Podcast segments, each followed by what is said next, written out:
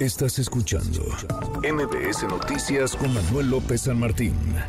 Le informábamos sobre la lista de representación proporcional de Morena al Senado. Ayer vencía el plazo para que se eh, anotaran, registraran eh, y se inscribieran formalmente ante el Instituto Nacional Electoral los eh, participantes. Se hizo, se entregó, se cumplió con el trámite. También las eh, listas plurinominales a la Cámara de Diputados. Cinco listas, una por cada circunscripción. Hay varios nombres, sobre todo en la lista al Senado que llamaron la atención. Encabeza la lista el exsecretario de Gobernación, Adán Augusto López. En el número dos está la secretaria general de Morena, Citlali Hernández. Están por ahí eh, Gerardo Fernández Noroña, la senadora Susana Hart, que repite, oaxaqueña ella. Y el nombre que todo mundo esperaba, el nombre del ex canciller Marcelo Ebrard, que está en el lugar número 7 y a quien le agradezco estos eh, minutos. Marcelo, gracias, muchas gracias por platicar con nosotros. ¿Cómo estás? Gracias a ti, Manuel. Mucho gusto escucharte, saludar a tu auditorio. Pues muy bien, eh, vengo volviendo de, de Cuernavaca, estuve ahora en un foro sobre seguridad, justicia y paz que ves que en el Estado es importante ese tema. Y, y, a tus órdenes, sí, efectivamente, el 7 digo yo que es mi número de la suerte. ¿Es de ¿Ya de antes o de ahora? No, de siempre. De siempre. De siempre. Por eso dije, pido el 7 para estar más seguro. Ah. y, no hay pierde. Y este, no hay pierde. Y bueno, pues tiene que ver con el diseño del Senado de la República y sus funciones para los años que vienen. Eh, mencionaría yo muy brevemente que el Senado va a tener una participación destacada junto con el gobierno próximo en la revisión del Tratado de Libre Comercio con Estados Unidos. ¿Te acuerdas que se pactó una revisión a partir de 25 que concluye en 26? Esta revisión podría pensarse que pues es, eh, digamos, hasta cierto punto algo habitual en este tipo de documentos, pero dada la circunstancia de que va a haber elecciones en los Estados Unidos, como tú sabes, en noviembre de este año, pues puede, puede haber muchos cambios de carácter político desde la llegada o regreso del presidente Trump o eh, que gane el presidente Biden pero con otro equipo, otras prioridades. Y entonces será un momento importante en donde el Senado tendrá un rol que jugar relevante, porque así está previsto que sea. Mm. Es decir, eh, estará el Senado de Estados Unidos y estará el Senado de México. Ahí tienes dos opciones. La tradicional, que es tradicional, quiero decir lo que habitualmente hemos hecho, en donde el Senado tiene un rol pues importante, pero no hacemos un activismo muy fuerte en el Congreso de Estados Unidos. O pues desarrollar otro tipo de modelo, que es tener un Senado mucho, muy activo en Washington, en el Congreso, defendiendo los intereses o persuadiendo o promoviendo lo que a México le interesa. ¿Qué es lo que tú crees que, necesitaría nuestro país y que a ti te interesaría, digamos, ser un, jugador muy activo en ese Parte de. Yo sería parte de. Pienso que deberíamos hacerlo. Ahora, el, eh, eh, otras funciones que tiene el Senado es construir eh, acuerdos, sobre todo en cierto en, muchos temas que tienen que ver con el um, nombramientos o reformas importantes. El Senado está casi diseñado para que las decisiones que son sustantivas, por ejemplo, nombramientos, tengan un apoyo muy amplio. Es casi como una forma de propiciar el compromiso sobre muchos temas relevantes. Voy a poner un ejemplo. Cuando tuvimos la crisis con Trump de los aranceles, sí. Yo me fui unos días antes con, en coordinación con el entonces coordinador Ricardo Monreal, hoy también sigue siendo coordinador, en aquel tiempo lo era, en el Senado, eh, para llegar a un acuerdo y tener una posición unánime en la posición frente a Estados Unidos. Y acordamos una posición unánime de rechazar la forma o la figura del Tratado de Tercer País Seguro, que en esencia le resolvería a Trump todo su problema, porque es toda persona que llegue por la frontera sur, dos millones y fracción al año, se quedaría en México. Entonces, obviamente, eso era inaceptable. Pero llegamos a un acuerdo con unanimidad sobre ello. No todo el mundo estaba de acuerdo con esa postura. Había quien decía, pues, ¿por qué no lo hacemos como Turquía cuando recibió a los sirios, ¿no? Con la Unión Europea.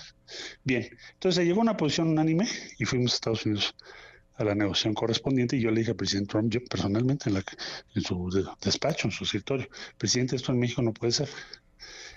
No tiene, no es un tema negociable. Ustedes tienen una paralización en materia de migración de años que no resuelven legalmente porque su Congreso no lo autoriza. Bien, nosotros esto es una línea de bottom line o la línea roja, no podemos pasar ahí. Y aquí le platico el consenso que hay en México. Bueno, es un ejemplo, pero como ese, en relación a diferentes temas, no solo la relación con Estados Unidos, el Senado es vital para tener. Tú pediste entonces ir al Senado, Marcelo. Yo tuve una plática con Claudia, nuestra candidata, desde noviembre y después varias entrevistas, la última muy recientemente, sobre este tema. Entonces, eh, después de esa conversación donde le externé muchos de estos puntos, ella me dijo, bueno, este, yo creo que si tú decides ir al Senado sería algo que puede ser importante, puede ser útil. Y hasta ahí no hablamos de coordinaciones, eh, en fin. Me han preguntado eso. Sí, no, no hablamos sí veía que ayer ya te preguntaban si te eh, quisieras ir al gabinete y otras cosas. Bueno, primero tendrá que llegar la elección, pero, pero primero, lo primero, en el Senado ya prácticamente estás y te interesaría tener un papel eh, relevante. Hay quienes piensan que tú tendrías que haber ido en el uno, vaya, quedaste en segundo lugar en la encuesta, tendrías que haber encabezado la lista al, al Senado. Es un asunto de forma, me imagino, así lo verás, o quizá tú pediste el 7 porque es tu número de pues, la suerte. Yo, yo creo que es un tema cronológico, ¿no? Porque yo me esperé a tener la reunión con Claudia para esto. Entonces, probablemente a eso se deba. Pero finalmente lo que va a suceder es que los hay un número de senadores, por decirte la referencia, en 2018 entraron 13. Entonces, eh, pues es muy probable que estemos ahí en, el Senado, que vamos a participar en el Senado y entonces hay que prepararnos para ese rol de los temas que ahorita muy someramente te acabo de referir. Yo pienso que, que necesitamos un activismo mayor y también más, ¿qué te diría?, más independiente de la administración en, en, en, Washington. Por ejemplo, el presidente López Obrador ha recibido varias veces a senadores de Estados Unidos. El presidente de Estados Unidos nunca ha recibido un grupo de senadores mexicanos digo, fuera de las interparlamentarias formales. Mm, mm. Entonces debería haber un rol mucho más activo, me parece que sería útil y bueno para nuestro país. Ahora, pocos conocen también, digamos, al gobierno estadounidense actual y al anterior, a Joe Biden y a Donald Trump, como tú desde la Cancillería, pues tuviste que lidiar eh, con, con ambos, establecer vínculos, puentes con los equipos, te sentabas a la mesa con eh, el equipo de primer nivel, tanto de Biden como de, de Donald Trump. ¿Tú cómo estás viendo ese panorama, Marcelo? ¿Es inevitable el triunfo de, Donald Trump desde su óptica? ¿Nos tendríamos que preparar para eso como país? Yo no creo que sea inevitable, pero sí es posible. Entonces, tienes que prepararte para cualquier escenario. O sea, ¿qué es lo que adviertes en la, o puede advertirse en el transcurso político de los Estados Unidos, de la sociedad norteamericana? Es que tienes una mucho mayor polarización. El tema de la frontera sur tiene una relevancia cada vez mayor en el debate público. Esto también se debe a habilidades propagandísticas del grupo que está hoy promoviendo al expresidente Trump y al Partido Republicano, pero en general es un tema que va a ser central. Eh, ya hay que prepararnos para eso y cualquiera que sea el desenlace de la elección, una revisión del tratado pues, es un momento de vulnerabilidad. Tienes que estar preparado para eso. Entonces, cualquiera de las dos posibilidades es factible, difícil saberlo a estas alturas, quién podría ganar y si los dos van a ser los candidatos que al final sean postulados. Hasta hoy así es, pero no sabemos si después decidan otra cosa o pase algo jurídicamente hablando. Resumen, hay que prepararnos para las dos. Pues ¿Qué necesitas en los dos casos? Una presencia intensiva en Washington, una escala mayor de presencia y tratar de tender o coadyuvar con el Ejecutivo en sus estrategias respecto a los Estados Unidos. Yo creo que el Senado ahí puede jugar un rol muy relevante.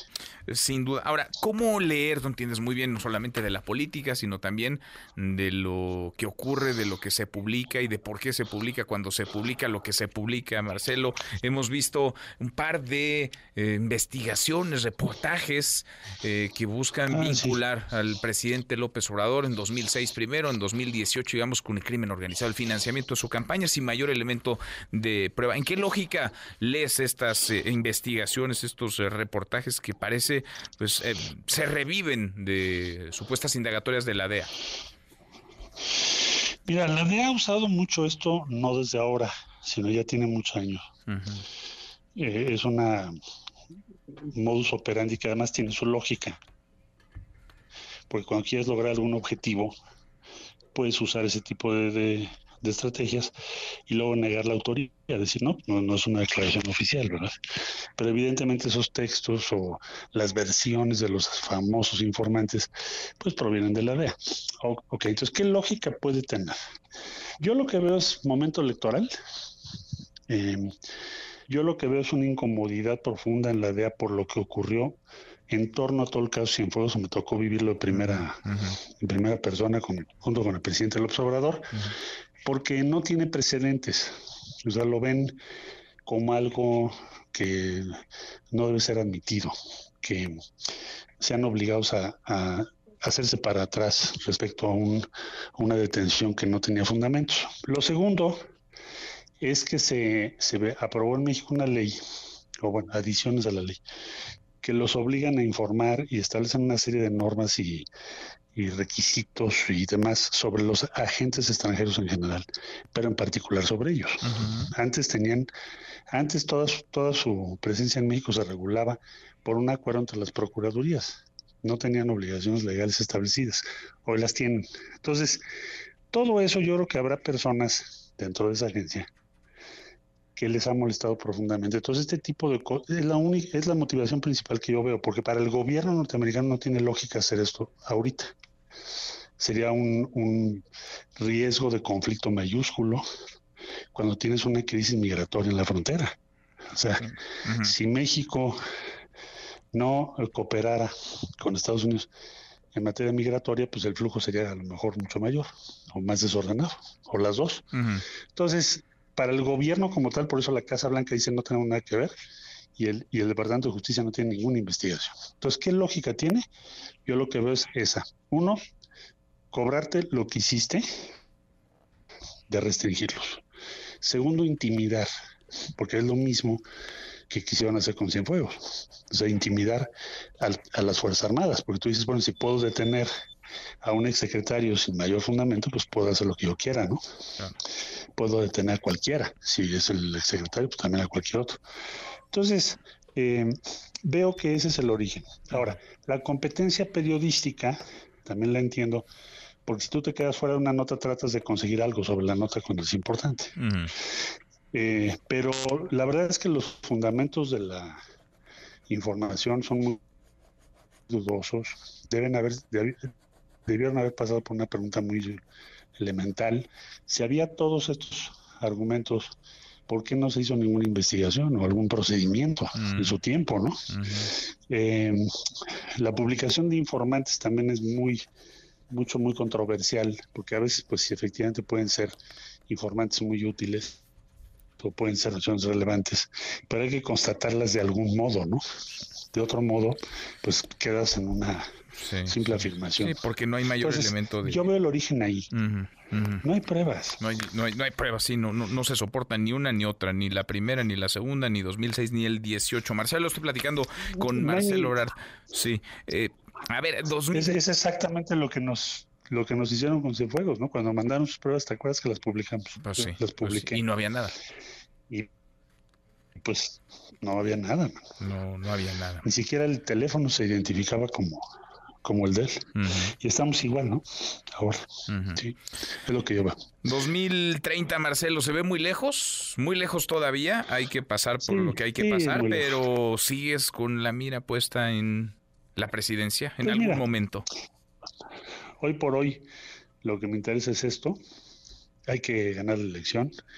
Hay que organizarnos en el Senado para todo lo, que estoy diciendo.